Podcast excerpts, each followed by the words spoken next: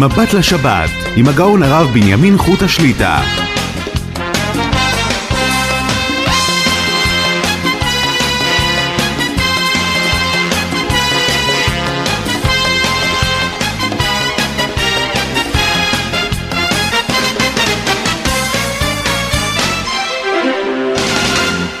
שלום וברכה, ברוך השם נפגשים לשעתיים. מבט לשבת, ערב שבת קודש, פרשת ויצא. נודה בתחילה לצוות המסור, יוסף חן וכן אלי בינדר. חפץ השם בידם יצלח להגדיל תורה ולהאדירה. מאזינים המעוניינים לעלות לשידור ולשאול את שאלותיהם יכולים להתקשר כבר למספר 077 חמש פעמים שתיים, אחת אחת, לאחר מכן שלוחה שמונה. להשאיר השאלה בקול ברור עם מספר טלפון, יחזרו עליכם מההפקה. אני חוזר שוב, 077 22 22 2 אחת אחת, לאחר מכן שלוחה שמונה. להזכיר לציבור, בקו הטלפון הזה בשלוחה אחת, ממשיכים את התפילות בבית המדרש אוהל רחל ביתר עילית, תפילת שחרית שש ורבע, מנחה עשרה לאחת, סוף הכולל בוקר, ערבית ראשונה עשרה לשבע, זה סוף הכולל צהריים, וערבית נוספת בעשר בסיום הכולל ערב. וגם יש שיעור אחרי תפילת ערבית הראשונה. ושאר הזמני העמידות של שבת, זה אפשר לשמוע אותם בפתיח, בעזרת השם מהלך הערב. יש שלוחה, אפשר לשמוע את כל הזמנים. אנחנו, בעזרת השם, נעסוק, הפתיח הזה בהלכות תפילה נמשיך. בלי נדר, שבוע הבא נתחיל הלכות חג החנוכה, בפתיח ההלכתי. אנחנו נמצאים בסימן נ"א הגענו לשולחן ערוך סעיף ג'. שם הסעיף נוגע בנושא של לענות אמן אחרי הברכה שאדם מברך. הגמרא אומרת, כל העונה אמן אחר ברכותיו, פעם אחת כתוב הרי זה משובח, פעם כתוב הרי זה מגונה. יש בזה כמה וכמה שיטות. ברכה אחרונה אנחנו עונים אמן, וזה כמה דעות בראשונים, אבל אחרי ברכת השתבח שמך שאדם מברך, לדעת מרן וכך מנהג הספרדים, עונה אמן בסיום ברכת השתבח. גם על פי הסוד, שאר הכוונות דף נ"א, סידור הרשע, השקף החיים.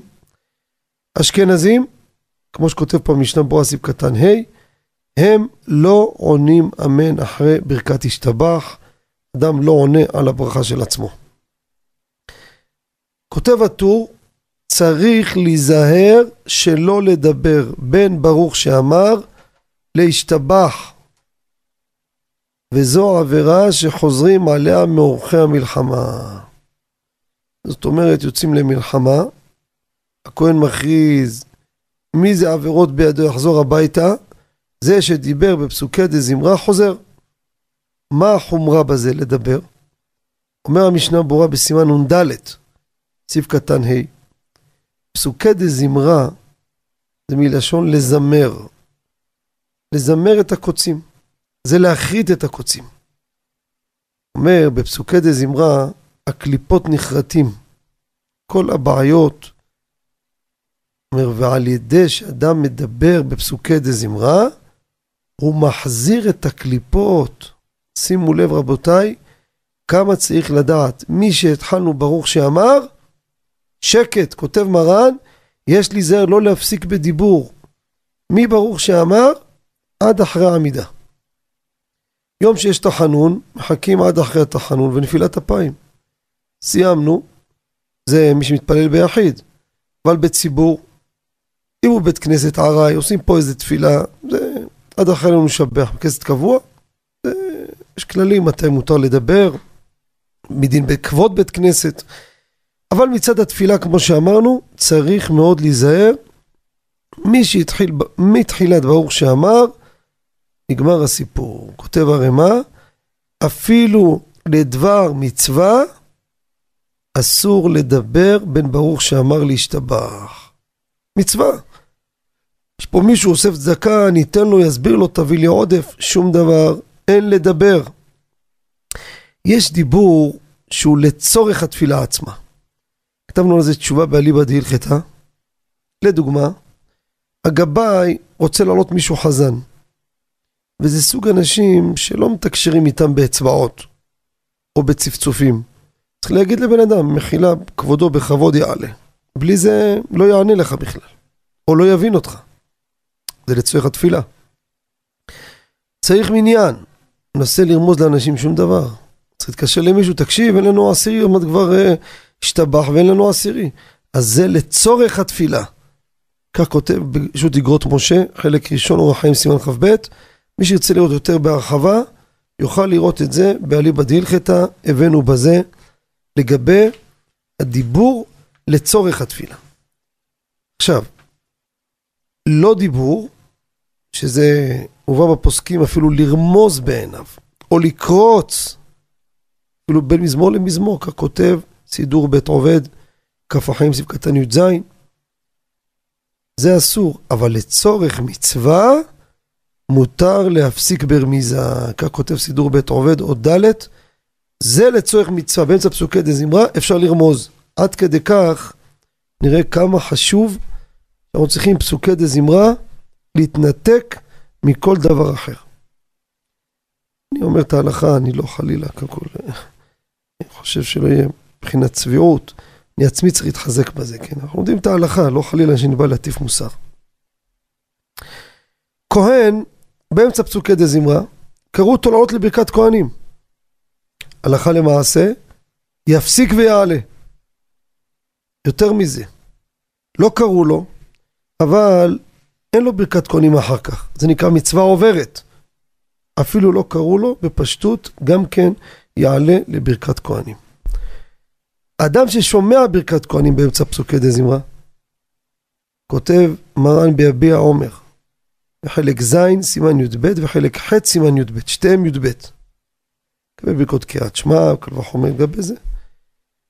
עונה גם על ברכת אשר קידשנו בקדושתו של אהרון עונה אמן, וגם על הברכה עצמה של הברכת כהנים וברכה השם וישמרך, עונה באמצע פסוקי דה זמרה. אבל ברכנו בברכה המשולשת בתורה. אין כהנים, אז החזן אומר יהי רצון, ברכנו בברכה המשולשת בתורה, ואומר יברכה השם וישמרך, שפניו וחונקה וכולי, והציבור עונה אמן. בזה, בהליכות שלמה תפילה, עמוד פ', כך פוסק הגאון שלמה זלמן אוירבך, לא עונים אמן באמצע פסוקי דה זמרה. ברכת כהנים ממש, גם הברכה על הברכת כהנים, וגם מהלך הברכת כהנים עצמו, זה כן, זה כן יענה. אבל לכן בברכה המשולשת, שגם שם הציבור עונה, אבל אם הוא נמצא פסוקי דה זמרה, בזה לא יענה. שימו לב, כותב מרן החידה בקשר גודל, סימן ז' אות ל"א, גם סידור בית עובד. האיסור להפסיק בין ברוך שאמר להשתבח, הוא אפילו בשתיקה. שימו לב, עכשיו דיברנו דיבור. שתיקה, שותק. לא. זה קיום מצווה, זה פסוקי דה זמרה, יש לו ברכה לפניה, ברכה לאחריה. וכי אדם יעשה הפסק בין ברכה על השופר לתקיעת שופר? אדם יעשה הפסק בין ברכת על מקרא מגילה למקרא מגילה? אדם יעשה הפסק בין להדליק נר חנוכה להדלקה? לא. באמצע הדלקת נר חנוכה יעשה הפסקה? לא יעשה. פה זה מצווה, צריך שהכל יהיה ברצף, אפילו בשתיקה. כותב המשנה ברורה, לשון המשנה ברורה, טוב להיזהר לכתחילה, שלא לשהות הרבה בשתיקה לברוך שאמר לפסוקי דה זמרה. זה אנחנו מדברים עכשיו על מה? בין ברוך שאמר לבין הפסוקי דה זמרה. לפני דיברנו בין ברוך שאמר להשתבח באמצע פסוקי דה זמרה. פה המשנה ברורה מביא שגם ביניהם הלשון שלו טוב להיזהר לכתחילה. אומר המגן אברהם, סימן רש"ו, מביא אותו משנה ברורה, מה זה שתיקה? מה? תרוץ בלי לנשום? לא. כוונה ליותר מכדי דיבור. מה זה כדי דיבור? זמן שאתה אומר שלום עליך רבי או מורי. פחות מזה אתה יכול לשתוק. זה נקרא שיעור של שתיקה, שטוב להיזהר גם בין הברוך שאמר לבין מזמור לתודה שמתחיל, גם כן. עכשיו, מה קורה? אדם הפסיק בשתיקה באמצע פסוקי דה זמרה, שימו לב, זמן שיכל לגמור את כל פסוקי דה זמרה. בעזרת השם בהמשך, בעתיד, נראה לגבי 18, לגבי הרבה הלכות. הפסיק כדי לגמור את כולה, חוזר לראש. לא ניכנס כל הפרטים, איפה כן, איפה לא. אבל אנחנו עוסקים בפסוקי דה זמרה. האם בפסוקי דה זמרה, אדם הגיע להללויה לול בקודשו, עוצר. חכה לציבור, יפה. כמה זמן חיכית? מחכה, מחכה, מחכה. זה בכלל לאט לאט. הוא יכל כבר לגמור את כל הפסוקי דה זמרה. אומר כף החיים, סימן נ"ג לסעיף קטן י"א, לא יחשב לו להפסיק. מה הכוונה? לא צריך לחזור. למה? כיוון שהאמירה הזאת מדי רבנן. כך כותב הפרי מגדים באש של אברהם. פסוקי דה זמרה זה דה רבנן. לכן, אפילו שהה כדי לגמור את כולה, לא נחשב להפסק כדי לחזור עוד פעם מההתחלה. עכשיו, מה קורה? אדם נמצא, שימו לב, באמצע פסוקי דה זמרה. הציבור מתחילים קריאת התורה. הגיע למניין, הוא מגיע, אני שומע הרבה רעשים באוזניות, מה קרה? אדם מגיע לבית הכנסת, והוא בפסוקי דה זמרה, כי הוא איחר את המניין. אבל המניין שנמצא, הם כבר הגיעו לקריאת התורה. מה הוא, מה הוא יעשה עכשיו? יכול להפסיק באמצע כדי לשמוע קריאת התורה, או לא? הוא רוצה לצאת ידי חובה לשמוע קריאת התורה. אין לו אחר כך עוד לאיפה לשמוע קריאת התורה. זה לתפוס איתם. קורא אדם בא להשתיבלך. או אפילו לפעמים, בואו נקרא עוד דוגמה. אדם מגיע לבית, שטיבלך, מה זה שטיבלך? זה כמה חדרי תפילה. ואם אדם ממהר מאוד מאוד, בקושי יש לו זמן, אין מה לעשות, הוא מהר לעבודה, לכולל. אז לפעמים נאלץ. זה לא, לא קטע שאנשים מרוצים ממנו, אבל מה נעשה? ההכרח לא יגונה. לפעמים אנשים, קרה אונס ועומס ולחץ, אז הוא נאלץ אה, להתחיל עם המניין הזה, ותוך כדי ככה לרוץ לשם, לשמוע מפה, משם, ככה לחטוף מה שאפשר ברבע שעה ולהיעלם משם. אז הוא בפסוקי זמרה, אתה יודע מה, בינתיים, פסוקי דה זמרה, אני אלך למניין ההוא, הם יגיעו לקריאת התורה, שאז אני אחזור לפה לעמידה, ואחרי העמידה כבר אני אצא. כי אין לו אפשרות אחרת, מה יעשה? כותב הרב ביביע עומר, חלק ז', סימן ט', עוד ב', בין מזמור למזמור, רשאי להפסיק כדי לשמוע קריאת התורה. רוצה לצאת ידי חובה? עכשיו, אם לדוגמה זה מניין מצומצם, ככה המשמעות שם, ככה דייקנו. מניין מצומצם, והנה הוא עשירי קראו לו, והוא פסוקי זמרה. מה יעשה עכשיו? האם יעכב את הציבור, תוח ציבור, תמתינו לי עד שאני אגמור את המזמור? אה, אה, אה. אל תתחילו קריאת התורה, אני באמצע מזמור. בזה לא לעשות תורך ציבור. הוא התחיל אשרי. הגיע תהילה לדוד, לא, קריאת התורה, נו מה, עשירי אין לנו מניין. תעצור באמצע המזמור, ישמע קריאת התורה, ישלים להם מניין, ואחר מכן ימשיך איפה שהיה. אבל אם זה לא תורך ציבור, לא צריכים אותו, לא שום דבר, צריך להזדרז לסיים את המזמור, ובין מזמור למזמור, שם ישמע קריאת התורה. עכשיו, מה קורה? לכתוב באמצע פסוקי דה זמרה. שהוא צלמת חיים,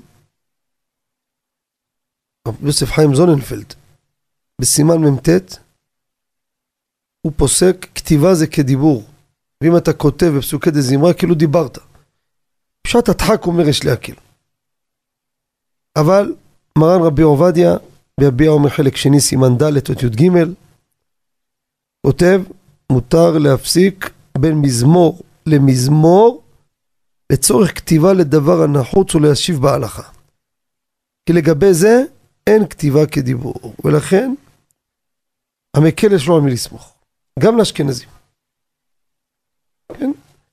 להשיב במשהו, דבר נחוץ, כותב לבן שלו פתק, בא הבן שלו, אני מאחר לתלמוד תורה, תן לי פתק, הוא באמצע פסוקי דה זמרה. הזדרז לגמור את הפרק, בין מזמור למזמור, יכתוב לו פתק, זה נחוץ, מה, יבש את הילד שלו עכשיו עד שיגמור את הכל? יפה מאוד. אותו דבר, הראו בספר בדברי תורה באמצע פסוקי דה זמרה, דבר נחוץ, בדבר נחוץ אפשר להקל בזה. עכשיו,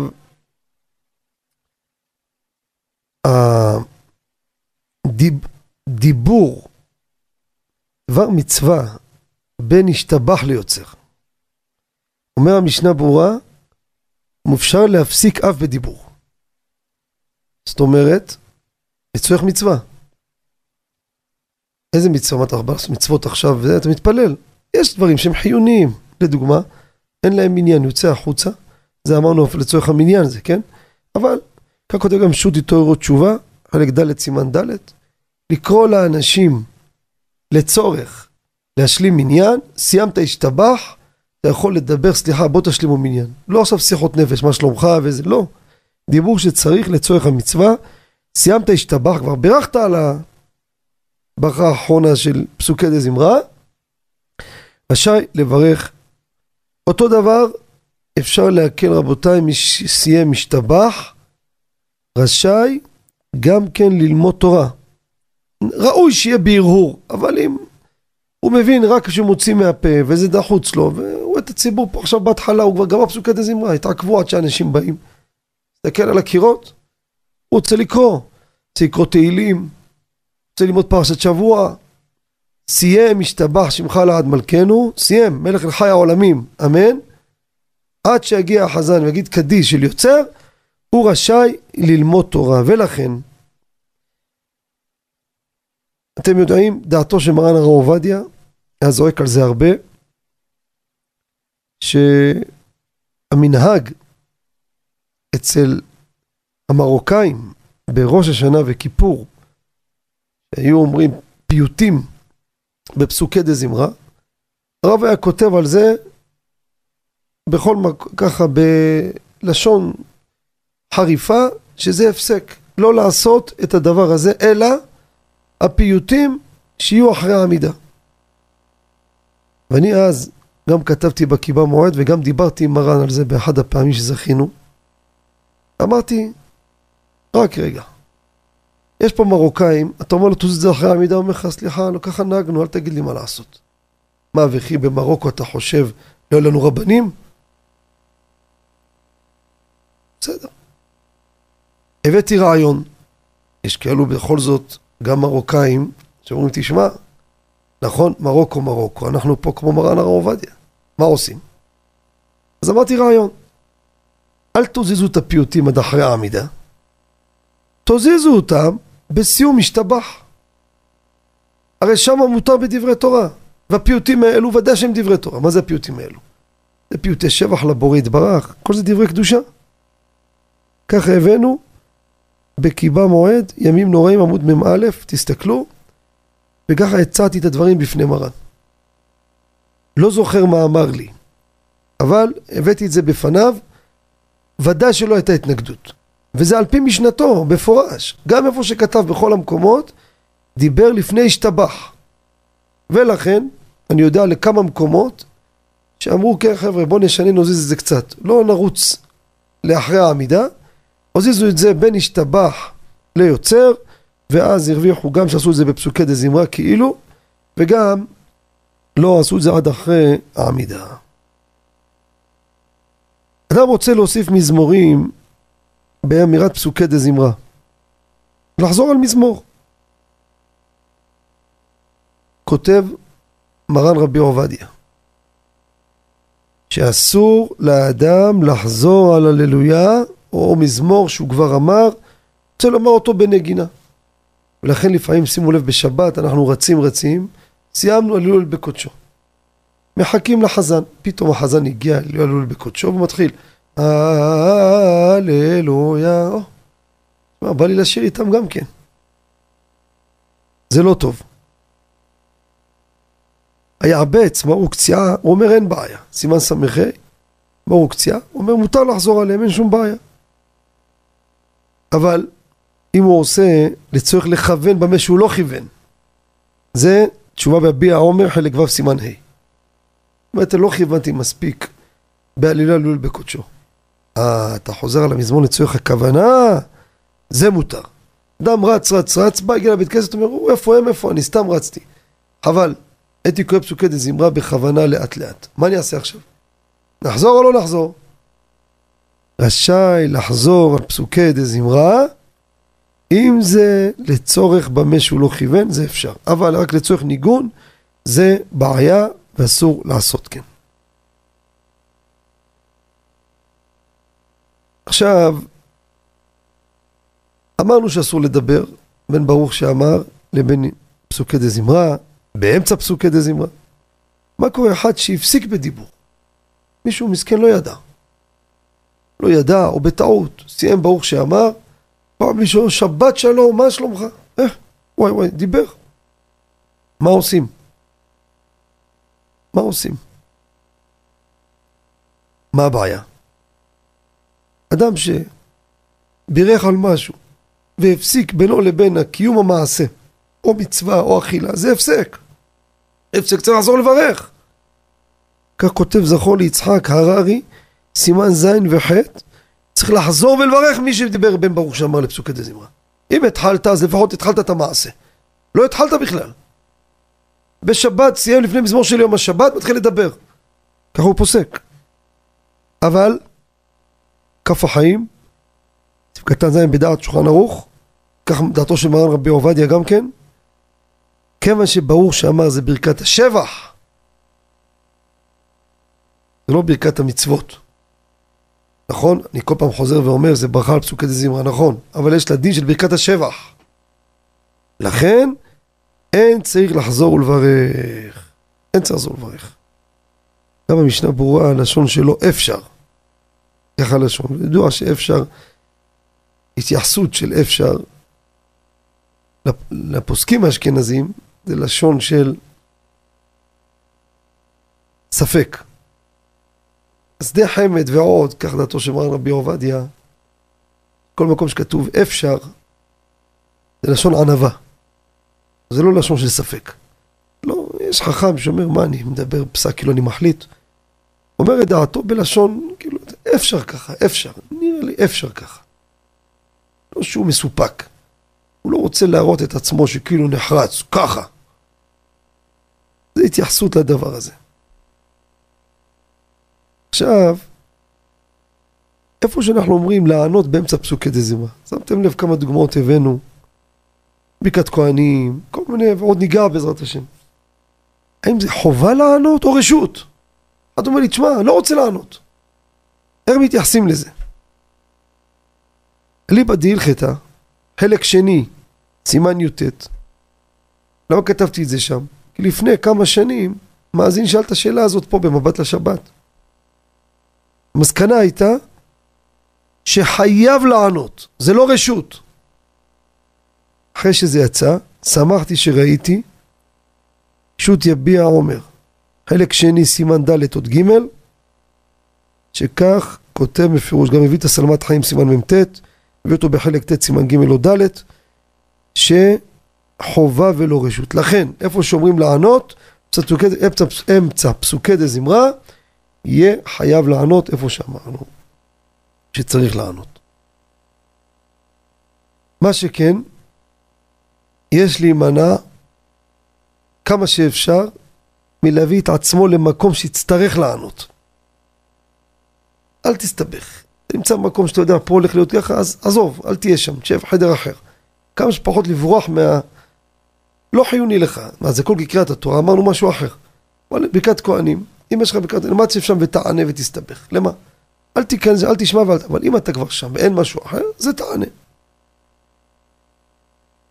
עכשיו, אדם באמצע פסוקי דה זמרה, שמע רעמים או ברקים. חורף. יפסיק ויברך או לא. שזה מחלוקת, הלכה למעשה. כדת המגן אברהם, סימן ס"ו לגבי קריאת שמע. חיי אדם, וכך הביע עומר חלק ח', סימן ו' עוד ג', הלכה למעשה, מפסיק ומברך. אתה באמצע פסוקי דה זמרה. לא יכול להגיד לך תחכה לסוף המזמור. אין, זה, זה, זה, זה צריך לברך מיד. אתה מנווט את הרעמים, שמע הרעמים, ראה ברקים, זה מעשה בראשית, כחוק כבר תומה לעולם. באמצע פסוקי דה זמרה, יברך. אדם באמצע פסוקי דה זמרה שומע את הציבור אומרים קריאת שמע.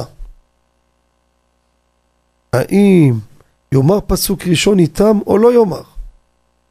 לספרדים, מרן בסימן ס"ה סעיף ב', שולחן ערוך, לא יאמר פסוק של שמע ישראל. ימשיך, איך ימשיך? בניגון של שמע, נראה כאילו קורא עמהם. דוגמה, הוא נמצא עכשיו בלא עליל נפשי את השם, והם בשמע, עם שמע ישראל, זה, ימשוך, לינה, ייראה כאילו איתם, זה לספרדים, אבל הבח, טורי זהב, משנה ברורה, יאמר פסוק ראשון של שמע עמהם באמצע פסוקי דה זמרה. כותב הרב ווזנר בשבט הלוי חלק י' סימן י"ז עוד ו' גם פסוק ברוך שם כבוד מלכותו לעולם ועד יגיד זה לאשכנזים. הספרדים כמו שאמרנו פשט מרן וכך כותב גם ביביע עומר חלק ז' סימן ט' חלק ה' סימן ח' לא יאמר פסוק ראשון של שמע פסוקי דה זמרה לא מפסיק אותו דבר לא יענה לקדושת ובא לציון סדרה יוצר אור ובאמצע פסוקי דה זמרה לא יענה יש לזה מחלוקת, הלכה למעשה, כך כותב מנחת יצחק, הלכה למעשה. אותו דבר ידוע דרך ארץ, אבל זה הלכה. ציבור אומר עלינו לשבח, תאמר איתם. אבל אם נמצא פסוקי דה זמרה, כותב מנחת יצחק, לא יאמר עלינו לשבח עמהם. עוד פרט אחד ובזה נסיים את הפתיח. הוא נמצא באמצע פסוקי דה זמרה, שומע קדיש וברכו ממניין אחר. הרב כותב ביביע העומר שיענה, חלק ט' סימן ג' או ד'. רבבות אפרים הרב גרינבלט הוא מביא בחלק א' סימן פט שלא יענה מחשש שמא יתבלבל בתפילה בשם הרב אלישיב. אחות שלמה תפילה גם כן עמוד פ' מביא, אם מפריע לו לא יענה. אבל כמו שאמרנו, דעת הביע עומר, הספרדים, סליחה, מקרה כזה, אמרנו שיענה.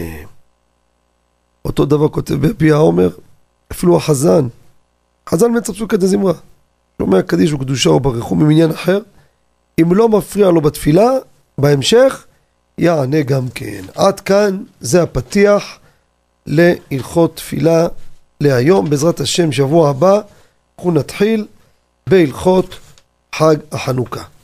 רק הודעה קטנה, בעזרת השם מוצאי שבת הזה הבא עלינו לטובה, לתושבי אשדוד. בשעה תשע, בבית המדרש ילדי שגיא ויעקב, רחוב אחי אילת ארבע.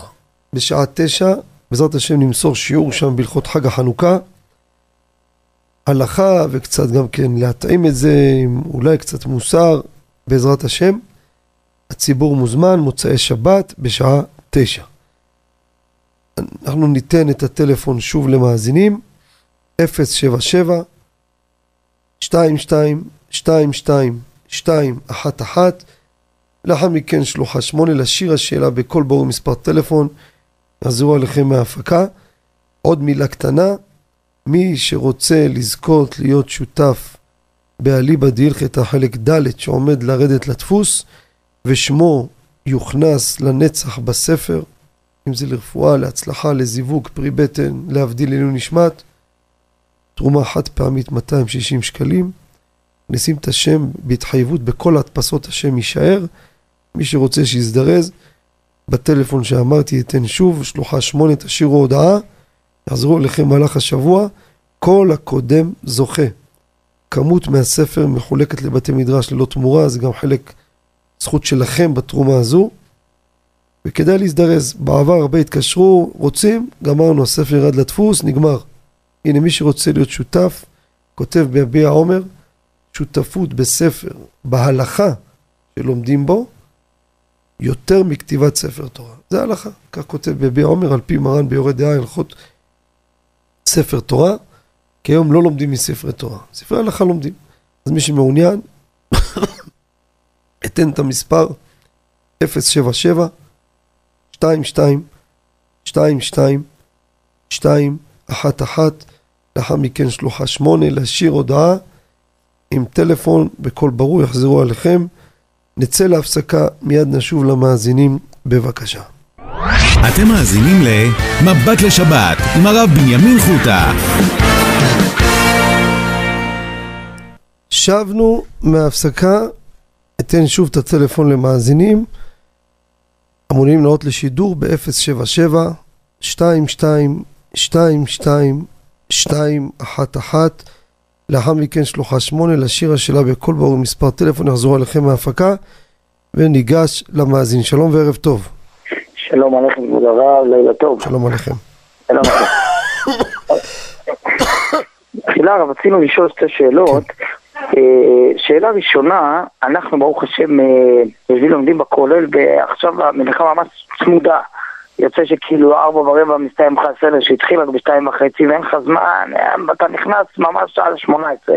האם אנחנו יכולים להגיד את פיתום הקטורת ואת על המנצח, הקורבנות בעצם שלפני מנחה בשעה אחת בהפסקה, וככה אנחנו באים מוכנים כבר אה, לשעת מנחה ישירות לבית ספר בשמונה עשרה, שעוד יהיה לנו עוד כמה דקות ללימוד תורה, זו שאלה ראשונה.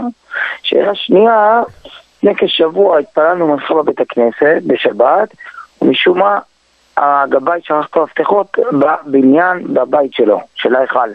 אז בינתיים המשכתי ואמרתי בריך שמי, בעוד שההיכל סגור, ככה שלא הייתי לך ציבור. האם עשיתי נכון? יישר כוח, תודה רבה. שאלות יפות ביותר, יישר כוח. שאלה ראשונה שואל המאזין, נקודה מאוד מעניינת, רוצה להקדים את הקטורת של תפילת מנחה לפני תפילת מנחה, אבל בפער גדול מאוד. האם מותר או אסור? יש לי ראייה בסייעתא דשמיא שיש פה בעיה. ואני אגיד לכם את הראייה. באליבא דהילכתא, לא זוכר באיזה חלק, מחילה. אני פשוט מוריד את המיקרופון כשאני משתעל, שלא להבהיל אתכם, אז תבינו למה פתאום יש שקט.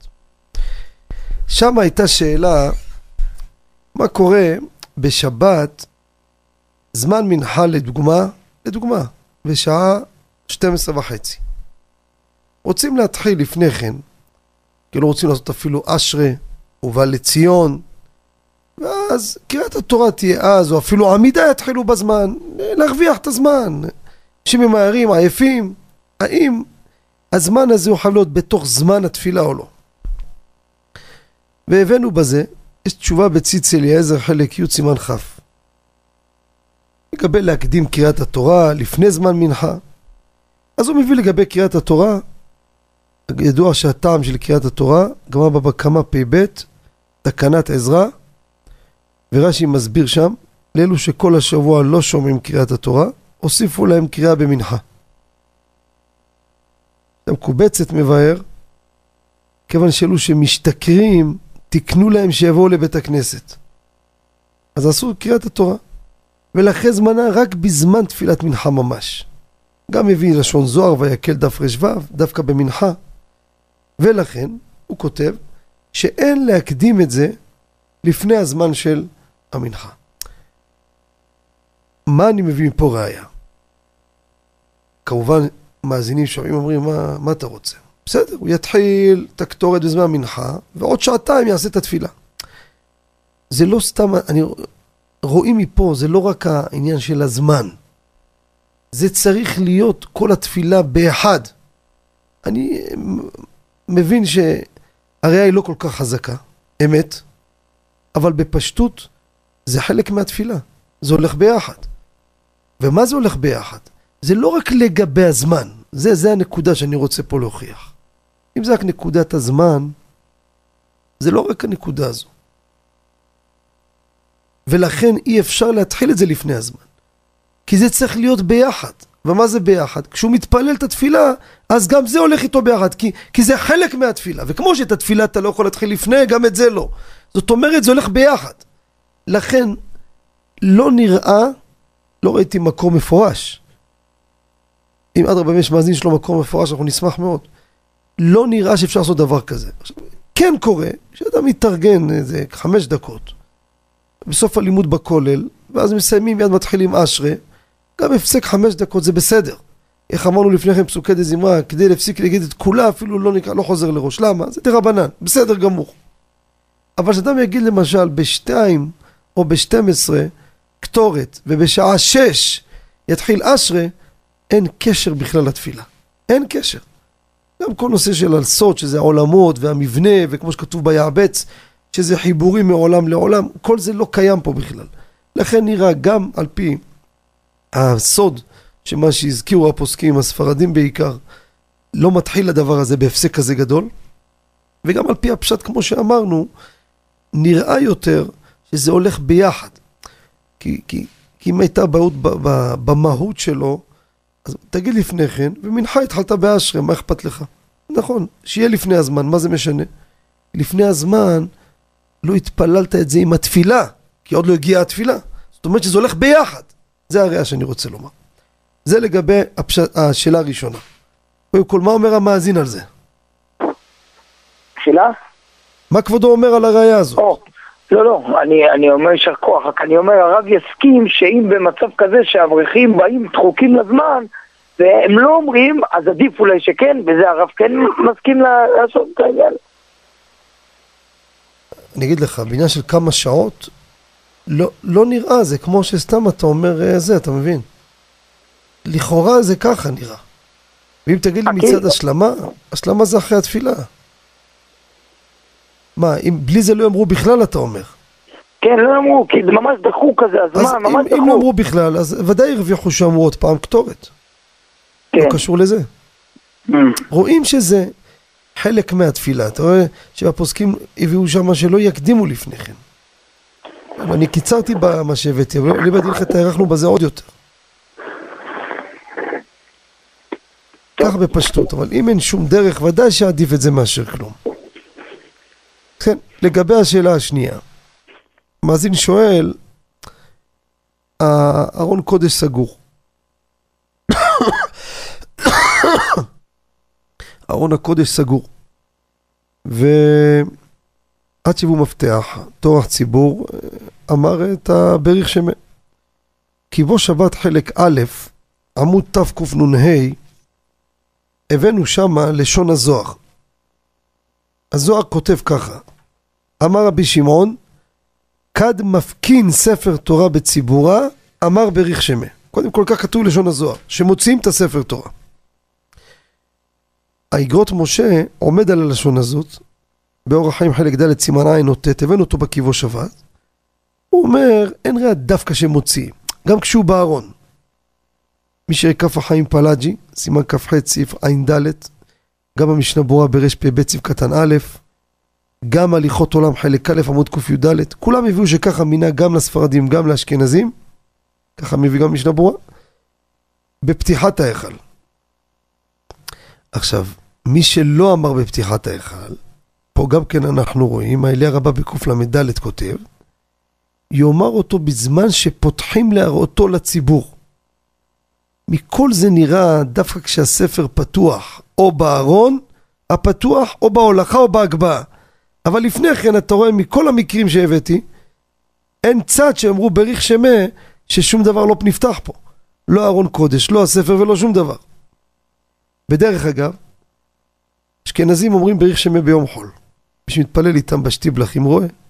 ספרדים, כותב הבן איש חי פרשת תולדות סעיף ט"ו, אנחנו הספרדים אומרים בריך שמה רק ביום שיש בו מוסף.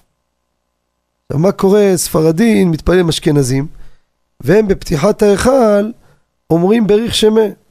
ישתוק, רשאי לומר איתם, חובה לא חייב לומר איתם. אבל תראו בהליכות עולם חלק ג' עמוד קט, מי שיש לו קיבו שבת חלק א', עמוד תקנ"ה, גם הבאנו, תראו את הדעות שם. מי שרוצה גם ביום חול לומר, רשאי. החיוב הוא רק ביום שיש מוסף. מוסף. חודש גם, אנחנו אומרים בערך שמי, גם הספרדים. אבל שני וחמישי רגיל, אין חובה. אבל ספרדי שרוצה לומר גם ביום זה בריך שמה, בפתיחת ההיכל רשאי. אז מסקנת הדברים, אי אפשר לומר בריך שמה בזמן שארון קודש סגור. אחרי שנפתח, וגם פותחים את הספר, לא פותחים, כן, בדרך כלל המנהג הוא שפותחים את הספר תורה, כשהספר פתוח, אז אומרים, אבל אם הארון סגור, אין לומר בריך שמה. זה בתמצית העניין. יישר כוח, תודה רבה. יישר כוח לכבודו, שיהיה לכם שבת שלום ומבורך. תודה רבה, כמה זמן נשאר? כן. אה, יש איתנו עוד מאזין, או שנגמור את השתי דקות? יש. שלום, ערב טוב למאזין. הלו, שלום. שלום למאזינה. רציתי לשאול, אני הייתי שבוע, רגע, אני ארד מהרמקול. אם אפשר, מבקשים פה בהפקה להוריד את הרדיו. אה, טוב, אני אלך רחוק מהרדיו. רציתי לשאול, הייתי. שבוע שעבר בסופר, כן. והיה שם מבצע שמי שקונה מעל 100 שקל, אז 6 קילו משהו כזה דגים ב-100 שקל.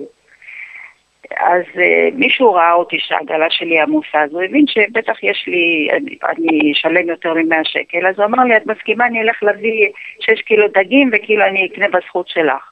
אמרתי לו, אני לא יודעת אם הקופאי מסכים. בסדר, טוב, לא ידעתי מה להגיד לו.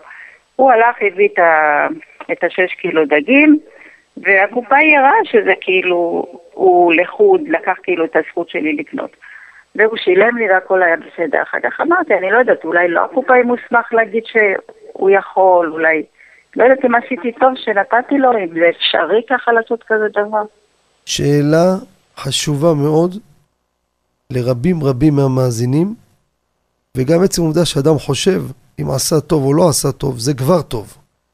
אבל אנחנו פה, נשאר לנו פה כמה, לא הרבה זמן לצאת להפסקה, אז בלי נדר, מיד אחרי ההפסקה החדשות, נפתח בשאלה הזו, שאלה חשובה מאוד ומעשית, מה אנחנו עושים גם כשאנחנו רוצים להרוויח את המבצע, או שפונים אלינו, בוא תעזור לי בבקשה, אתה יש לך פה עגלה מלאה, אני סך הכל קונה פה שקית חלב, יש פה איזה מבצע, טיטולים לילד בזול, אז בוא תעזור לי. האם מותר או אסור? ואם בכלל קופאי, קופאי הוא מוסמך לשאלות כאלו, יש פה כמה פרטים חשובים שצריך לנגוע בהם, באמת מעשיים, כי גם השאלה שהגברת שואלת, הרבה מאזינים ומאזינות, עולה להם באמת כל מיני דברים, אם בכלל קופאי הוא מוסמך להרבה פרטים. אז בעזרת השם, מיד אחרי ההפסקה, אנחנו אה, נדבר בעניין הזה. אז מאזינים שרוצים לעלות לשידור יכולים להתקשר לטלפון 077 חמש פעמים שתיים אחת אחת בשלוחה שמונה להשאיר את השאלה בכל בור מספר טלפון, יחזור עליכם מההפסקה. היינו בסיום השעה הראשונה, שאלה מעניינת, וניגש שוב למאזינה, נחזור על השאלה למי שהתחבר אלינו כרגע, ובעזרת השם נדבר על הפרט הזה ונרחיב בכמה פרטים אקטואליים בעניין. שלום, שוב למאזינה איתנו על הקו? כן, כן. כן, אז אני אחזור על השאלה בתמצית. יש מבצע בסופר, מי שקונה 100 שקלים ומעלה, מקבל מוצר מסוים בהנחה. יש אחד לא קונה ב-100 שקל, חפש מישהו עם עגלה, עשה טובה, תעביר את זה איתך ואני אשלם. האם זה מותר או אסור? והשאלה הייתה גם על הדרך, סיפור שהיה לה מאזינה ושאלה את הקופאי, האם קופאי מוסמך בכלל לדברים האלו? קודם כל צריך לדעת, קופאים לא מוסמכים, חד משמעית. הם גם לא יודעים. הם עונים מה נראה. אה, יש לי דוגמאות בלי סוף. בלי סוף. אומר, תיקח מה זה משנה, תעביר. כל מיני דברים כאלו, לא בא ממקום בכלל של ידיעה, מפעילים, אין להם סמכות. בפרט, וזו הנקודה החשובה שאני אומר, זה לא נכנסת לאיזה מכולת או איזה סופר שיש קופאי אחד והוא אחראי משמרת והוא אחראי, אז הוא המוסמך. יש פה קופה ראשית, הם המוסמכים, הם המנהלים, שומע את עצמי. אז צריך לשאול אותם, לא לשאול את הקופאי. עכשיו, במקום שמנהל סופר או הנהלה לא מסכימים לעשות משחקים, אני רוצה להדגיש, שום טריק לא יעבוד. זאת אומרת, אם מנהל אומר, תשמעו, אני מבקש, נתתי הטבה למי שקונה ב-100 שקל. לא צריך, לא נתתי לך. ובעבר, מי שזוכר, אז השקעתי המון המון זמן בבירורים של כל בדרג הבכיר, שזה בעלי הרשתות וממש המנכ"לים שלהם. כדי להביא דברים מוסמכים, לא נחזור על הדברים, בכל מיני פיצולים וכולי, ומי שזוכר, לדוגמה רשת גדולה בארץ בשם רמי לוי, ואמר לי אז המנכ"ל, ואמר לי, תגיד את זה לציבור, וחזר על זה כמה פעמים, שכל מיני דוגמאות, הוא אומר, אנחנו עושים פה מבצעים במטרה לתת הטבה לכל לקוח לפי הכללים שהם שמו. מי שקיבל לא יכול לקחת עוד. מי שלא שייך בהטבה לא יכול לטפס על מישהו אחר של... כל הדוגמאות האלו. אז במקום שאין הסכמה מפורשת, ודאי אין מה לדבר.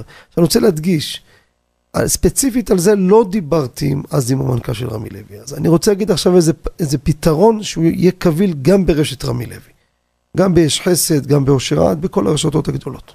הפתרון הוא כזה, זה שרוצה את ההטבה, הוא צריך לגשת לאחד מאלו שיש להם את העגלה. לא תשמע, בוא, אני נותן לך כסף, יש פה מוצר למשל, עולה 100 שקלים, עולה 50 שקלים. תקנה את זה אתה, אני נותן לך את זה מתנה, זה שלך, תקנה. האדם נתן למישהו, זה שלו לכל דבר, אין שאלה בכלל. לאחר מכן, אם תרצה לתת לי את ההטבה, אני אודה לך. זאת אומרת, אם הוא הביא את הכסף, אז אם הוא ירצה, אז הוא ימכור לו את זה במחיר, או הרגיל, או המוזל לפי המבצע. אתה תחליט, זה שלך. זה באופן שאין לנו גילוי דעת שאין הסכמה של הסופר. זה הדרך היחידה שנראה שאפשר להקל בזה. אבל אם לא כן, חייבים לשאול בקופה הראשית. ויש היגיון בפעמים רבות שלא תהיה הסכמה, מסיבה פשוטה. עשינו פה מבצע, פעמים רבות אני יודע את זה. הסופר מפסיד, או מוציא כסף מהכיס, וגם אם לא מפסיד רווח, אבל זה לאחד שעשה פה קנייה גדולה. מי שלא ולא צריך את זה, מי שעשה ולא צריך, אז לא, אין סיבה שאחד אחר מבחוץ ייהנה, ייהנה מזה, אם הוא מימש את זה, זכותו. זה לגבי הפרט הזה. Uh, כמו שאמרתי, קופאי, כשיש קופה ראשית, לא שואלים קופאי שאלות שהן בעצם הסכמה פה משהו בהנהלה וכדומה. זה, זה ככה, זה פשטות, uh, זה מה שיש לי לומר בעניין הזה. זה, התשובה מובנת? כן, המאזינה איתנו? כן, כן, תודה רבה. התשובה מובנת? כן, כן, תודה. בהצלחה. כן, נעבור למאזין הבא, שלום וערב טוב. כן, שלום וברכה, יברכך, השם ישמרך. אמן וכן רציתי אמור. לשאול, בקשר לברכת אורח, לגבי הב- הבחורים, שמעתי שלפי ההלכה, שאדם, ההורים צריכים לפרנס, עד גיל 6 חייבים לפרנס, אחרי גיל 6 לא חייבים. לכאורה הם הולכים, האם הם מברכים ברכת אורח? ילד או בחור או נישואים, וגם לגבי הבחורי ישיבות, הרי אנשים תורמים, כי להם זכויות, כל המצוות, תורמים, האם זה נקרא, הם אורחים, צריכים לברך, גם לגבי חתונות, גם בשבת חתן, האם מברכים ברכת אורח? אה. זו השאלה, אה, זה לא שאלה. זה ספר שאלות. כבודו רוצה נקיף פה את כל דיני ברכת האורח, אבל בסדר. כבודו, כל מה ששאל אקטואלי וענייני. אז בעזרת השם, לתמצת את הדברים. שואל גם כן לגבי ילדים בבית, אם יברכו ברכת האורח. שאל לגבי בני ישיבות בישיבה. שאל לגבי חתונות, אז בואו ככה נקצר מה שנספיק. הלכה היא בשולחן ערוך רבותיי, סימן רא סעיף א', אורח אצל מארח, מברך את בעל הבית בברכת המזון. זה ההלכה. רחמן מברך את בעל הבית הזה, הוא בעל הסעודה הזאת, הוא ובניו ואשתו וכל אשר לו וכולי וכולי.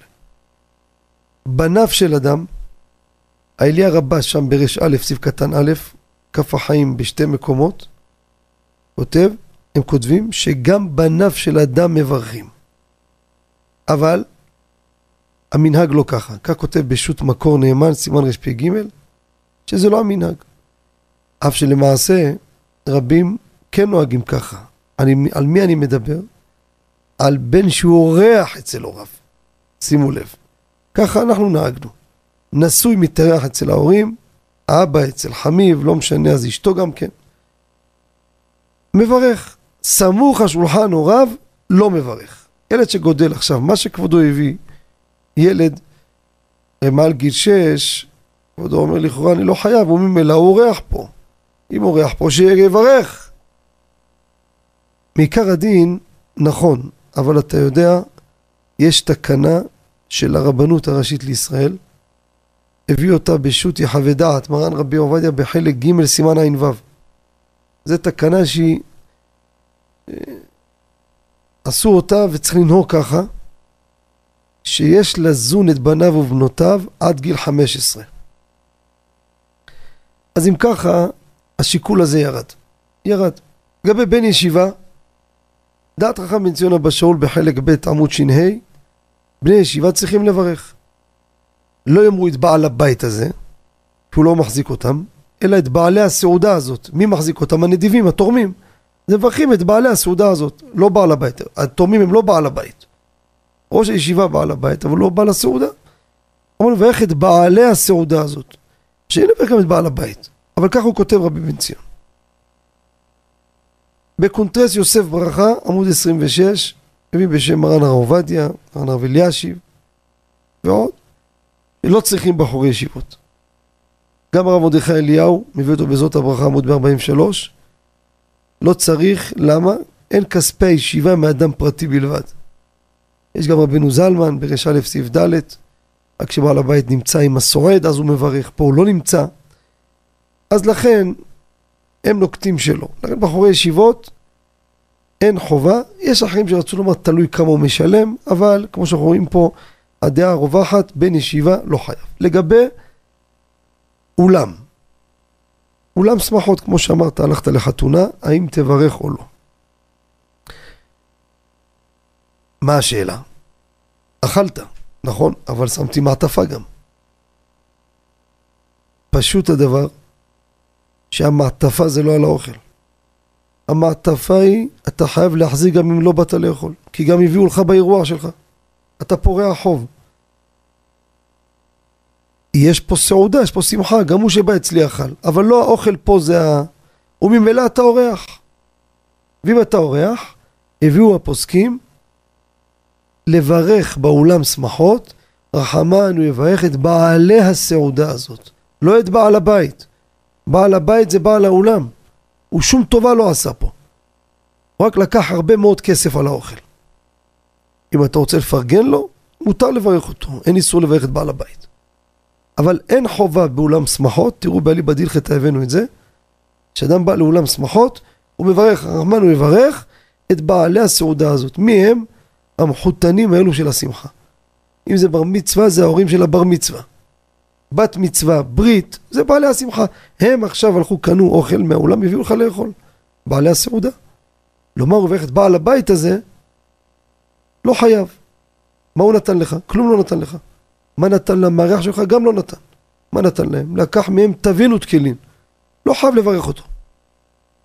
זה ממש בתמצית בשאלות המעניינות האקטואליות שכבודו שאל.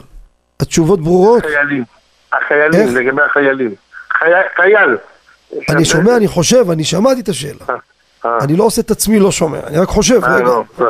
יש כאלו, תחזור על השאלה, לא שמעתי. לא, אני כן, לא. שאלת שאלה יפה. לא כתבתי על זה. מה קורה חייל שנמצא בצבא? עכשיו, בעל הבית אין פה. מי זה בעל הבית? כל תושבי המדינה הם בעלי הבית. אלא מה הם? בעלי הסעודה. וגם כן הם לא משלמים. בישיבה משלמים עוד שכר לימוד, משלמים משהו. וגם אין פה תורמים. בישיבה אחד הנימוקים היה שלמי שאומר שיברך, כי יש פה נדיבים, הם מביאים את האוכל. אבל פה, איזה נדיבים? ולא רק זה, לא רק זה, מצד אחד, חייל הוא נותן פה שירות. הוא נותן לו, הוא לא מקבל. הוא לא מקבל. הוא בא, מקריב מהחיים שלו, מהשנים שלו, והולך ועושה צבא. מה הוא מקבל שם? כלום, מה מקבלים? גרושים, מה, מה זה, מה נותנים לחיילים? פרוטות. אז מה הוא? הוא נותן. כשאתה בא נותן, נתן לך אוכל, זה נקרא שנתת לי לאכול? אני נתתי לך, אני בלי זה אה, צבא צועדה על קיבתו.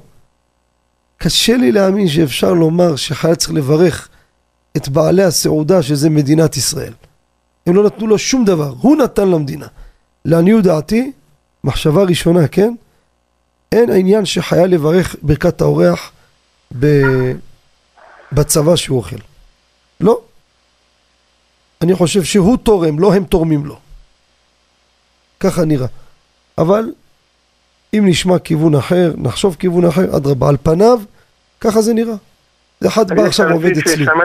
אני שואל אותך, אחד בא לעבוד אצלי בבית בהתנדבות. התנדבות. עובד, עובד, עובד, אני מביא לו לאכול. לא בתור אורח. זה, הוא לא יכול לעבוד. זה הדלק שלו. אני אירחתי אותו. איזה אירחתי? איזה טובה עשיתי לו? שום דבר. הוא בא ועובד פה, צריך לאכול, איך יעשה?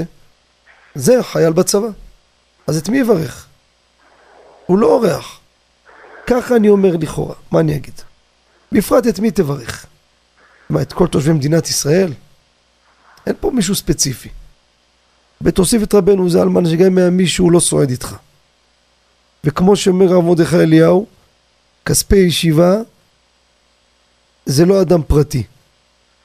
ככה הוא מביא, שבחורי ישיבות לא יאמרו. אז גם מצד זה אם תדמה את החיילים לבחורי ישיבות, שזה שונה. אז ודאי אה, בחור ישיבה הוא לא תורם לישיבה, הוא מקבל מהישיבה. חייל הוא רק תורם בצבא, הוא לא מקבל מהצבא. אז מכל הנימוקים שאני מצרף פה את הנימוקים שלנו לגבי בחורי ישיבות, נראה שחייל לא צריך ברכת האורח. מה אתה אומר? לא, לא לגבי... זהו, נגמר? לא, לגבי שחיינו, היה אמרנו לגבי אורח, כן, שהביאו כן, לו פירות, הביאו לו פירות אמ, על התפוח, מברך על התפוח, אחר כך מביא לו אגסים, מנגו, אפרסקים, ענבים, לא מברך. דעת האורח, אה, דעת האורח מברך על הכל. מה לגבי שהחיינו? דוגמה, הביאו לו כן, אפרסקים, ובירך שהחיינו. עכשיו אה, אחר כך הביאו לו מנגו. האם הוא פתר את ה... את ה... שהוא בירך שהחיינו על המנגו? שאלה יפה מאוד. כבודו שואל שאלה יפה ביותר, מי שאל אותה? מורי ורבי עטרת ראשי, החם שבתאי אתון, זה אצלי קדוש לברכה, שאל את השאלה הזאת את מרן רבי עובדיה. ומרן כתב לו תשובה על השאלה הזאת בהביע עומר, חלק ד', אור החיים, סימן י"ט. על השאלה הזאת ספציפית. שאל אותו האם ברכת שהחיינו, אורח שבא למקום, הביאו לו פרי חדש בערך שהחיינו. אחרי חמש דקות, פתאום הוא מוציא עוד פרי חדש. האם כמו שלגבי ברכה ראשונה, דעת אורח על כל מה שיביא לו בעל הבית ולא מברך שוב, גם שהחיינו אותו דבר? מביא ביביע עומר את האש של אברהם מבוצ'אץ' בסוף סימן רכ"ה. הוא כותב ככה: אפילו ששני מיני פירות נפטרים בברכת שהחיינו אחת, ברכה אחת פותרת אותם, מכל מקום נראה, דווקא כששני מיני הפירות עומדים לפניו, והיה דעתו על שניהם. אפילו אחד עץ, אחד אדמה, פותר. אבל אם מן הפירות לפניו בתחילה, הם לא לפניו. אפילו שלגבי ברכת הנהנים, אמרנו שהוא פותר. אומר לגבי ברכת שהחיינו, צריך לחזור ולברך שהחיינו. ככה הוא כותב. אומר, ולא רק זה, אפילו היה יודע שיביאו לו. הוא לא כיוון בפירוש לפתור את זה, צריך לחזור ולברך. ככה הוא כותב. ומרן רבי עובדיה, הוא בסוף שם כותב צריך עיון, שם של אברהם, וכותב רבי עובדיה חידוש גדול מאוד. אומר אפילו שהיה של אברהם סיים צריך עיון גדול, זה פלא, ככה הוא כותב עליו. נראה שדרך הענווה כל כך, והוא עיקר להלכה. מביא ברכת יוסף ידיד, חלק שני מערכת זמן, והיא מרשם בדעת תורה. כותב רבי עובדיה, גם בחזון עובדיה ברכות עמוד תמ"ה, יברך שהחיינו על כל מין ומין שיקבל, כל עוד שלא היה לפניו בהתחלה, יברך שהחיינו בלי ברכה ראשונה. למה? ברך את העץ על הגס, ושהחיינו מצוין. פתאום שלפו לך אפרסק. לפרסק תברך שוב שהחיינו, אין בזה דין של ברכת האורח. ומה הסיבה לכך? הוא כותב בדעת קדושים, מביא הרב בכתבים, לא דומה לברכת הנהנים, שהנאתם נמשכת. ומי שזוכר את הספרה הזאתי, השתמשנו בה בקורונה. איפה? הסגר נפתח, אנשים רצו לבראות את ההורים, שלושים יום לא ראה את אבא, לא ראה את אמא, וכולם רצים לברך שהחיינו. אמיתי, וחושב, מתגעגע, לא ראה את אמא שלו, רואה אותו כל יומם הולך לבקר אותה. קורונה הייתה, חודש לא ראה את אמא שלו. רץ מהר, הולך, אמא, שהחיינו. איזה אבא שלו פתאום בא, גם אותו לא ראה בבית כנסת אבא שלו. ואיך עוד פעם? ברכת הנהנים, הנאה שלהם נמשכת. אל תעץ אפרסק. הנאה זה מתעכל, זה בבטן, יש הנאה ממשיכה. לכן, מה שיבוא ייפטר. אבל שהחיינו זה שמחה של האפקט של ה... הנה, הגיע. לכן, עד שמגיע השני, האפקט של הראשון נגמר. לכן תדעו לכם, מי שלא בירך שהחיינו על פרי, גמר לאכול אותו, לא יכול לברך עליו שהחיינו יותר. למה? האפקט של השמחה היה, נגמר. הרב עובדיה מחדש שבאשכול ענבים, אפילו שאוכל כמה ענבים, אז עדיין זה נקרא אכילה אחת. אבל אכל אפרסק, גמר, אוי לא ברכתי ברכת שהחיינו. נגמר. זה לא כמו ברכת הנהנים, הנאתה מתמשכת.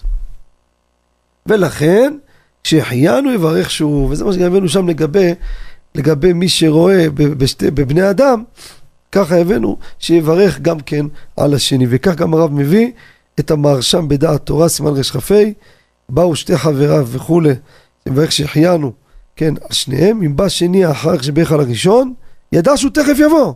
צריך לחזור ולברך שהחיינו. בדיוק ככה, וזה גם כן בעזרת השם בחלק ד', יש שם תשובה על זה, שזה היה מעשי בקורונה. יישר כוח לכבודו. תודה רבה, נזכה לניסים נפלא, כמו שעשה ניסים. אמן וכן לאמור, שבת שלום וברכה. כל טוב. נעבור למאזין הבא, שלום וערב טוב. הלו? המאזין, לא שומעים את המאזין, עוד פעם. הלו? עכשיו שומע? או, מתחיל לשמוע, בכבוד. נפל, תרים, תרים אותו. תן לו יד. כן, איך שלא יהיה בינתיים עד שהמאזין יענה, אז המסקנה שלגבי, אז נזכרנו את החזון עובדיה, גם כחזון הברכות עמוד תמ"ה, יברך על כל אחד ואחד שהחיינו כשלא היו לפניו כולם, יברך שהחיינו. אני אזכיר שוב את הטלפון למי שרוצה לזכות להיות שותף בהוצאת אליבא דהילכתא שעומד לרדת לדפוס וגם יקבל הנצחת שם בתוך הספר אז תקשרו ל-077 חמש פעמים 211 שלוחה 8 תשאירו הודעה זו תרומה חד פעמית 260 לשם וגם השתתפות וגם זוכים לשם בתוך הספר. כן, נמצא איתנו? שלום עליכם. או, שלום עליכם. שלום כבודם, חזק וברוך. ברוכים תהיו. נעים מאוד. תודה. אה, רציתי לשאול שתי שאלות אה, קשורות לתפילין. בכבוד. אה, אדם מגיע לסטיבלח אשכנזי, ספרדי מגיע לסטיבלח אשכנזי, אם יש בעיה להניח תפילין של אשכנזים, או כמו עכשיו נמצא אצל חב"ד, האם יש חילוקים בזה? ושאלה שנייה, נגיד שעבד לאדם התפילין, אה, יש לו תפילין ישנות שלא בדקו אותם עכשיו אה, שבע שנים. אה, עד שהוא יבדוק את זה, השאלה אם מותר לו להניח בברכה את התפילין הראשונות. שאלות חשובות ביותר. שואל המאזין, ספרדי הגיע לבית כנסת של אשכנזים, אין לו תפילין. בא גם אמר לו, קח תפילין. האם יוצא ידי חובה בתפילין של אשכנזים? אז ככה, זו השאלה הראשונה, בוא ניגע בה, אחרי זה נעבור לשאלה השנייה, שגם היא מעשית מאוד. הרב כותב בחזון עובדיה, שבת ב' עמוד שי"ח. זה לשונו. מצווה מן המובחר שספרדי יניח תפילין של ספרדי. וזה תמה גדולה, רבים תמהו על הלשון של החזון עובדיה. מה זה מצווה מן המובחר? יש בעיה לספרדים בתפילין של אשכנזים, שלדעת מרן, תכף נחלק בין סוגי אשכנזים, אבל אשכנזי רגיל, תפילין הן פסולות לדעת מרן. ונסביר. וכמובן יש כאלו שרצו להסביר את החזון עובדיה שכוונתו על צורת הכתב. צורת הכתב, מצווה מן המובחר, אבל גם... סליחה. צורת הכתב, ספרדי, כאלה שאשכנזי, אפשר. רק מצווה מן המובחר שיקח כתב ספרדי. אבל סדר הכתיבה, מי שיראה, הרב עובדיה בעצמו, בחווה דעת, חלק ב', סימן ג', וגם כן מי שיראה בחווה דעת חלק ד', סימן ג'. שמה לגבי סדר הכתיבה, הרב כותב אסור לספרדי לברך תפילין של אשכנזי. למה? מרן בשולחן ערוך סימן ל"ב סעיף ל"ו. סדר הפרשיות, ספרדים, מרן פוסק כמו הרמב"ם, חייב להשאיר בתחילת והיה עם שמוע רווח של תשעה אותיות. תורי זהב שם, סעיף קטן כ"ו, הוא נוקט שמצרף רווח של סוף שמע ותחילת והיה עם שמוע לתשע אותיות. להרוויח שיטת הראש. ולדעת מרן זה פסול בכלל. פסול. זאת אומרת, אשכנזי עומד עם תפילין עכשיו בשוק, אומר לאנשים בואו תברכו, ברכה לבטלה זה. זה פסולות, לא הניחו תפילין. תפילין של חב"ד זה שונה. למה? הם נוהגים כמו רבנו זלמן, אם זה באמת תפילין של חב"דניק. בדרך כלל חב"דניק שעומד, הוא לוקח תפילין של חב"דניק. למה? רבנו זלמן פסק כמו מרן. גם בשו"ת אור לציון, תראו, חלק שני עמוד ל"ה כותב, לספרדים מותר להניח תפילין של חב"ד, עם ברכה. אבל של אשכנזי, אם אדם אין לו משהו אחר, יניח של אשכנזי אבל בלי ברכה. קצת היה קשה על הלשון, חזון עובדיה מחלק בספר תורה לתפילין. תפילין מצווה מן המובחר, בספר תורה אין עניין. ככה הלשון. אם בכתב, הרי בכתב הם שווים, לגבי הפרשיות, כמו שהסברנו, זה פסול בכלל. זה צריך ביאור בדעתו.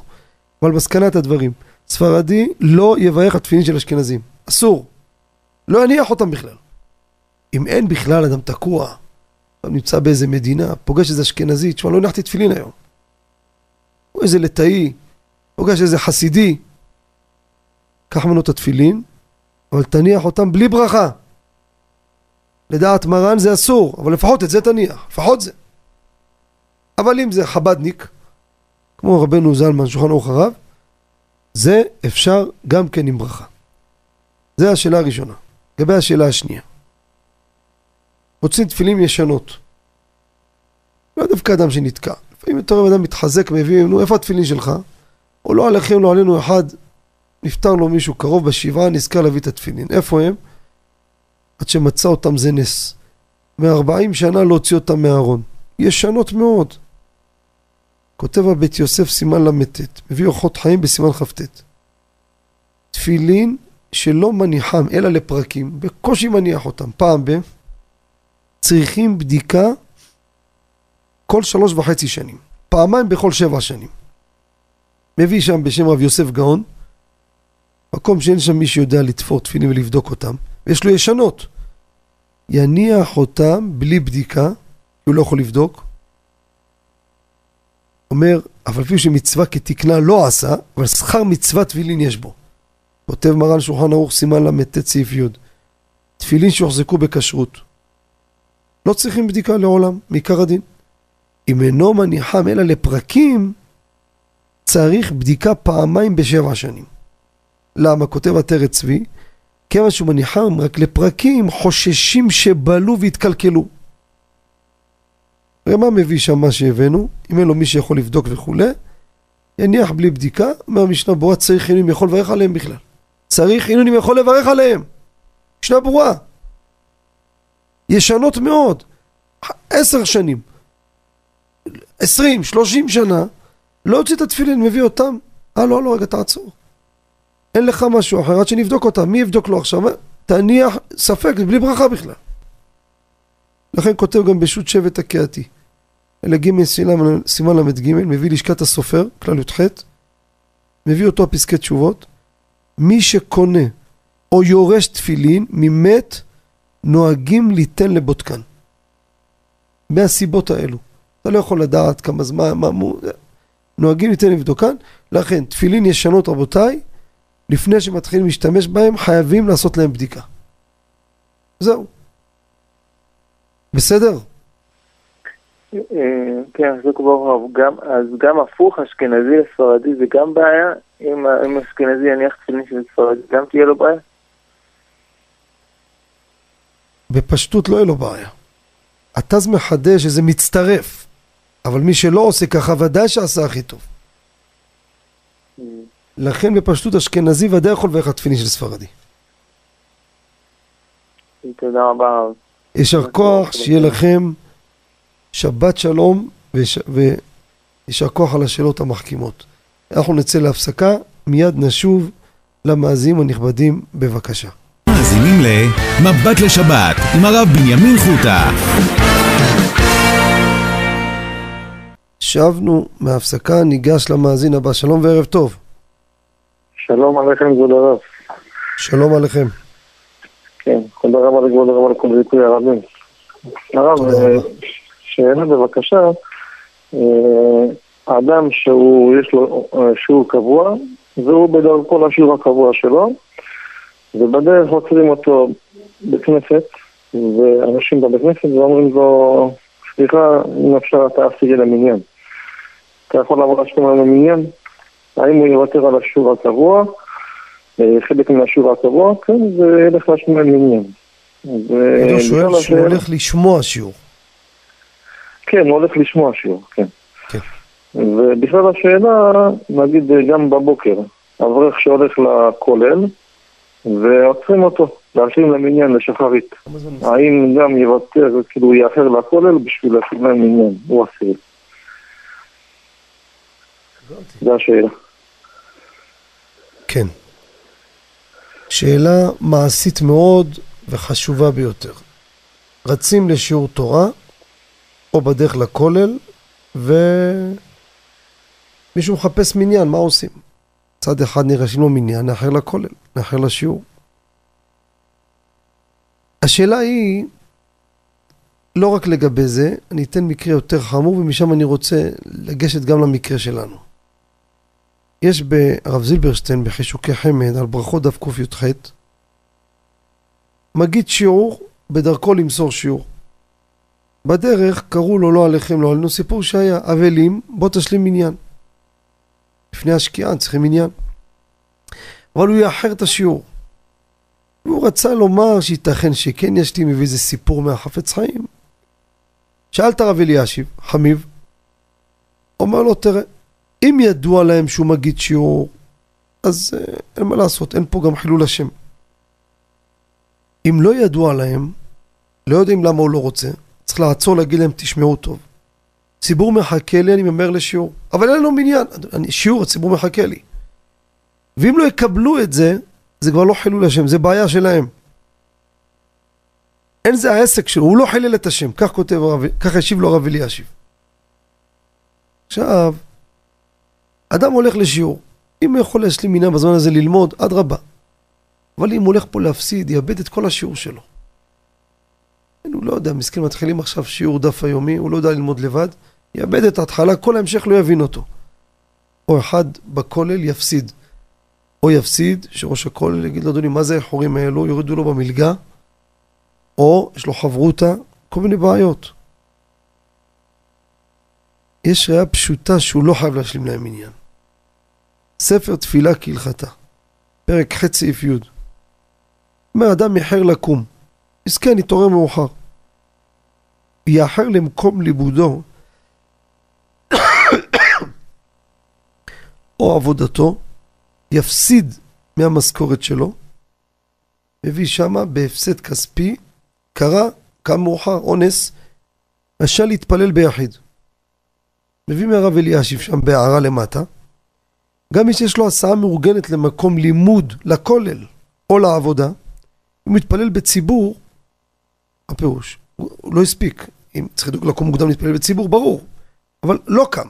עכשיו אם הוא הולך לציבור, יאבד את ההסעה, ייאלץ לנסוע בתחבורה ציבורית, שימו לב, ויהיה פה הארכת זמן, מינימום 36 דקות, יותר ממה שהנוסע בהסעה, 36 ומעלה, זה מתיר לו להתפלל ביחידות. הוא לא התפלל במניין. התירו לו. אז אני צריך להפסיד שיעור או פרנסה בשביל להשלים למישהו אחר מניין? פשוט שלא. לכן, הלכה למעשה, להסביר לאותם אנשים, יש לי בעיה רצינית, אני הולך פה להפסיד, אני לא אוכל. אין מה לעשות, מצטער. אם הוא יכול, וילמד בזמן הזה, ואחרי זה יסתדר, מצוין, אבל אם יש פעמים שהוא לא יכול. כמו אמרנו מגיד שיעור. מה תאחר? אנשים מחכים לך. מקרה כזה, התפלל ביחיד. ולכן הלכה למעשה גם. עד שהולך למסור שיעורים וקרה אונס. אם הולך להתפלל מניין עכשיו, הציבור אה, סיפור. ציבור אה, רשאי להתפלל ביחיד. זה הלכה למעשה, גם למגדי מגידי שיעורים. צריך מראש להתארגן, זה ברור. להתפלל מוקדם. קרה אבל, לא הספיק, לא זה זה זה, עכשיו בדרך לשיעור, עוד מעט 20 דקות, שקיעה. כנס עכשיו לאיזה מקום, נתפלל בבית כנסת, במניין והכל. ציבור אין מי שישיעור, ציבור מחכים, יפסידו. אותו הלכה. לכן, הלכה למעשה, מסקנת הדברים. אם אין לך הפסד, או אתה יכול להסתדר, ביטול תורה, תלמד שם בבית כנסת, תשלים להם מניין, אדרבה, יעשה את זה. בפרט שימנע חילול השם. אם אין מנוס, יעצור ויסביר להם. הגישה הזאת היא להמשיך כאילו אתה לא רואה, זה חילול השם אמיתי. זה גם מרגיז את האנשים, זה פוגע באנשים. מה הוא עושה את עצמו כאילו לא רואה? מה, אנחנו, אנחנו לא בני אדם פה? מה, שגם מתעצבנים ו- ו- ו- ולא מבינים למה. ו... תעצור, סליחה, אני יודע שלא תקבלו את זה. אני מאוד לא יכול, יש לי הפסד, אני חייב להגיע לאיזה מקום, מצטער מאוד. לא יכול.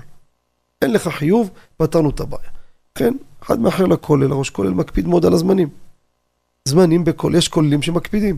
אצלנו באוהל רחל, יודעים האברכים, עם כל האווירה והכל, שמירת זמנים זה עשרת הדיברות בכולל. חובה, אין משחקים, מי שיבוא יראה מה זה. תשע עד אחד, ארבע עד שבע, שמונה וחצי עד עשר, לא משחקים.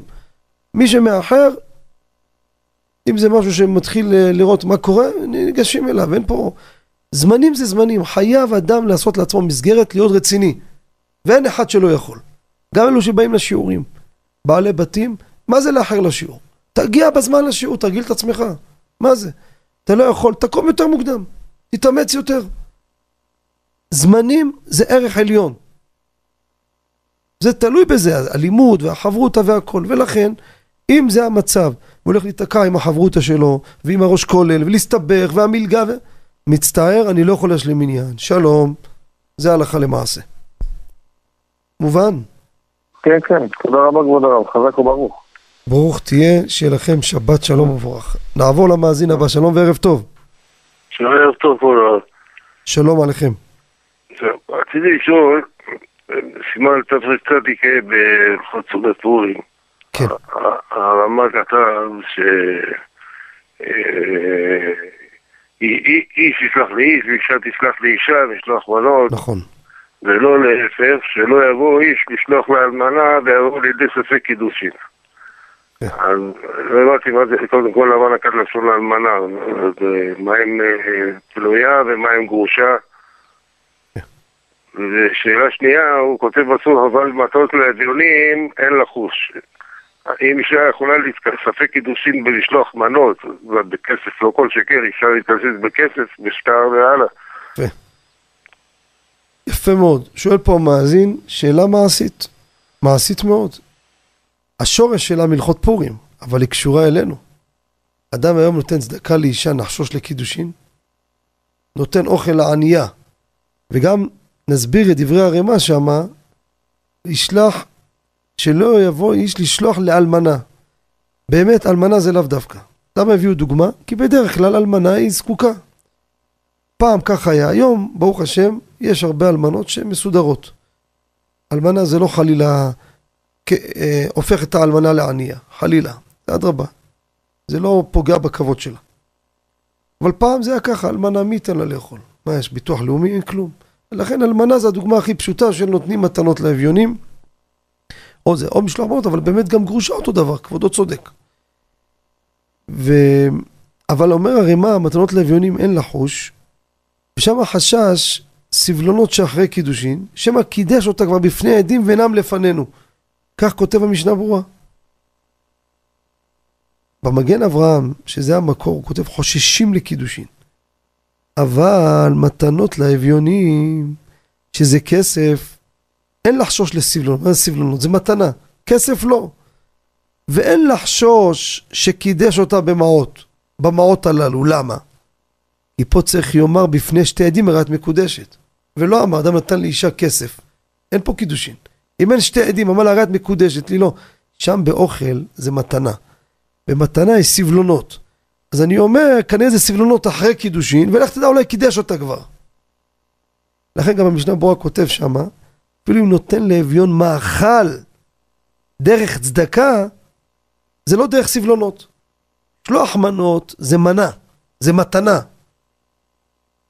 ולכן גם כן הזכיר אלמנה, כי באלמנה, אדם שכבר נותן למישהו זר, הוא נותן כבר לאלמנה. שגם המשלוח מנות תהיה לה גם כן לעזרה. נכון, שזה לא מדין מתנות לאביונים, מדין משלוח מנות. גם גרושה זה אותו, אותו חשש. אבל בצדקה זה דין אחר לגמרי. גם בכסף וגם אוכל בתור צדקה. לכן אם אישה באה למישהו, תן לי צדקה, ייתן לה, אין שום חשש. מה נחשוש? קידש אותה? לא, לא מקודשת בכלל, נגיד שהתכוון לקדש אותה. לא היה שתי עדים, לא אמר את מקודשת לי שום דבר. תגיד לי, אולי זה משהו שהיה כבר, היה, זה לא סבלונות. ולכן, דרך צדקה, אין בזה חשש. יישר כוח לכבודו, יישר כוח לכבודו, שיהיה לכם שבת שלום, ונהניתי מאוד מהשאלה על החשיבה למעשה איך אנחנו מתמודדים ביום יום, איך שכבודו הוציא את זה מפה. כן. יישר כוח. כל טוב, כל טוב. שבת שלום ומבורך. שבת שלום. נעבור למאזין הבא. שלום וערב טוב. שלום וברכה כבוד הרב. שלום עליכם. רצינו לשאול הרב שאלה לגבי, יש הרבה סופרים שיש להם אה, מועדון, כרטיס אשראי, שהם עושים מבצעים דווקא למי שיש לו את הכרטיס אשראי. אז אני אומר, יש הרבה סופרים שיש להם כרטיסי אשראי שהם עושים מועדון, לכל מי שיש לו מועדון, יש לו מבצעים מיוחדים דווקא בשבילו. האם אחד שאין לו את הכרטיס אשראי יכול להשתמש במבצעים האלו? שאלה יפה מאוד. השאלה היא, האמת היא שאלה כללית על כל חבר מועדון. בואו נגיד ככה. ולמה אני לא עשיתי בירורים? הרבה מתקשרים אליי, מה אין חבר מועדון של חברה פלונית, של בגדים, בגדי נשים, נעליים? אי אפשר לבדוק את הכל. אי אפשר. ברשתות, הלכתי לרשתות הגדולות בזמנו, הבאתי סדרה של שאלות, אותו סיפור עשיתי עם הקופות חולים, התפרס על חמש, שש, שבע, ייקח זמן, אבל משתלטים על זה, זה נגמר. אבל חברות מועדון זה בלי סוף חברות ומפעלים והטבות, וכל מקום צריך לבדוק לגופו. יש על הכרטיס כתוב אחורה, האם ניתן לאחר או לא. עכשיו, בדרך כלל ביש חסד, זה הדוגמה, עושה מבצע. לחבר מועדון שיש לו כרטיס אשראי שלהם, יש כך וכך מוצרים במבצע. מה זה כרטיס אשראי? כרטיס אשראי, כרטיס אשראי שלי. אני רשאי להביא את הכרטיס אשראי שלי למי שאני רוצה. זה לא סתם כרטיס מועדון של איזה הטבה, אתה העברת אותו, זה לא כרטיס מועדון סתם. אשראי שלי. נתת לי מתנה באשראי, בוא ידידי אתה זכאי לככה, תן למי שאני רוצה. לא רואה בזה שום בעיה. להעביר כרטיס מועדון, שאיתו אני מציג אותו. שלום, אני יש לי פה 10% הנחה. מה? קנינו נעליים. עבר מועדון. פה יש מבצע זה פלוס זה, חבר מועדוני, לקחו תראו את הכרטיס שלי. זה ניתן לפעמים רק לפלוני, לא יכול להעביר הלאה, לפי התקנון שלהם. כרטיס אשראי זה סיפור אחר. אשראי נתנו לי מתנה, כי אני יש לי אשראי אצלם, חשבון בנק. האשראי שלי, אני מנהל אותו בדרך, נקרא לו פה, מקרה פה, השופרסל הזה. נתת לי הטבה, אני אעשה איתה מה שאני רוצה. אני לא רואה בזה בעיה, אדם יעביר למישהו את הכרטיס, כמו שאין בעיה שיעביר לו אותו ויקנה איתו מה שהוא רוצה. זה שלי פרטי. נתת לי הטבה, אני עושה איתה מה שאני רוצה.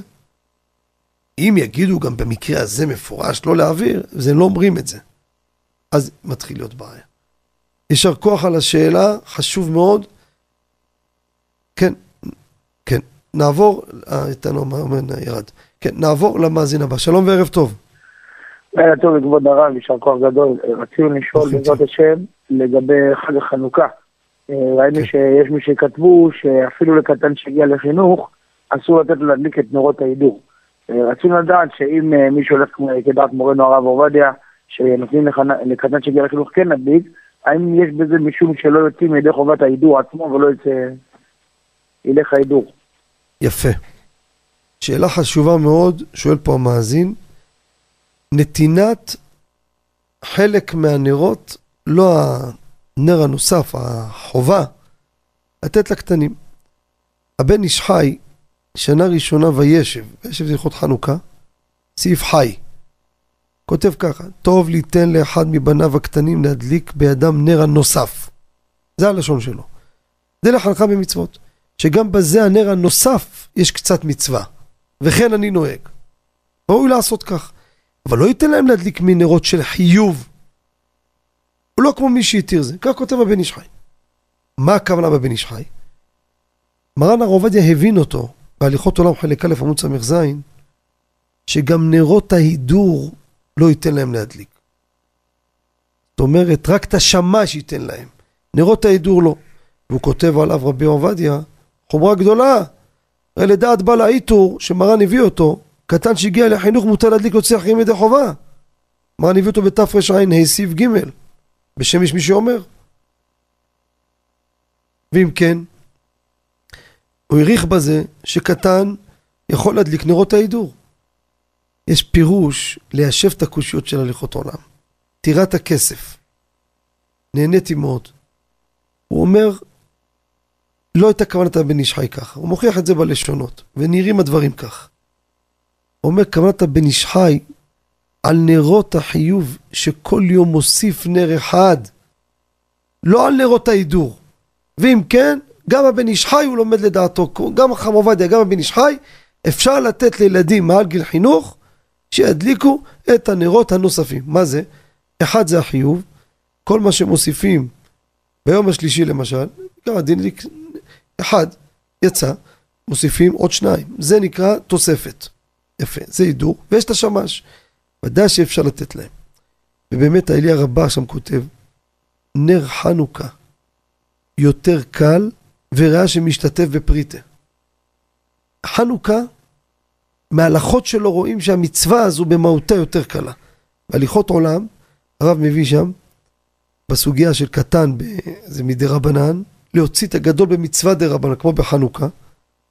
והוא מקשה, אז למה קריאת מגילה קטן לא יכול? למה נר חנוכה הוא כן יכול להדליק את הנרות ההידור? אומר קריאת המגילה ברוח הקודש נאמרה. ודברי קבלה כדברי תורה, וקטן לא יכול להוציא אותך בדאורייתא. אז מגילה זה כמו דברי תורה, כמו דאורייתא. אבל נר חנוכה זה לא ככה. ולכן אם הוא יכול, אין בזה שום פגם מעל גיל חינוך לתת לו מהנרות האלו. יש כאלו בתים שאומר לילד תדליק גם אתה חנוכיה לבד, ליד הנה תשים מרחק ביניהם, אין שום בעיה בזה. אבל מצד ההלכה, רשאי לתת להם את הנרות הנוספים להדליק ילדים מעל גיל חינוך. יישר כוח לכבודו, שיהיה לכם שבת שלום שבת שלום, תודה רבה. ברוכים תהיו. אנחנו מתקרבים לסיומה של התוכנית. נודה לכל המאזינים. כמה זמן? נודה לצוות המסור יוסף חן וכן אלי בינדר, חפץ השם בידם יצלח. בעזרת השם, שיהיה לכולם שבת שלום ומבורך. לנצל את השבת שבתות ארוכות, גם מוצאי שבת ארוך, חבל להעביר את הזמן על בלבולים ולשמוע מפה ומשם, חבל, מוצאי שבת אפשר לנצל, גם ללמוד עם הילדים, גם אם לא, לשבת ללמוד, לקחת לבית המדרש, ללכת ללמוד, מקומות שעושים שיעורים, לנצל את הזמן. אז שיהיה לכולכם שבת שלום ומבורך, ונשתמע בשבוע הבא, וכל טוב.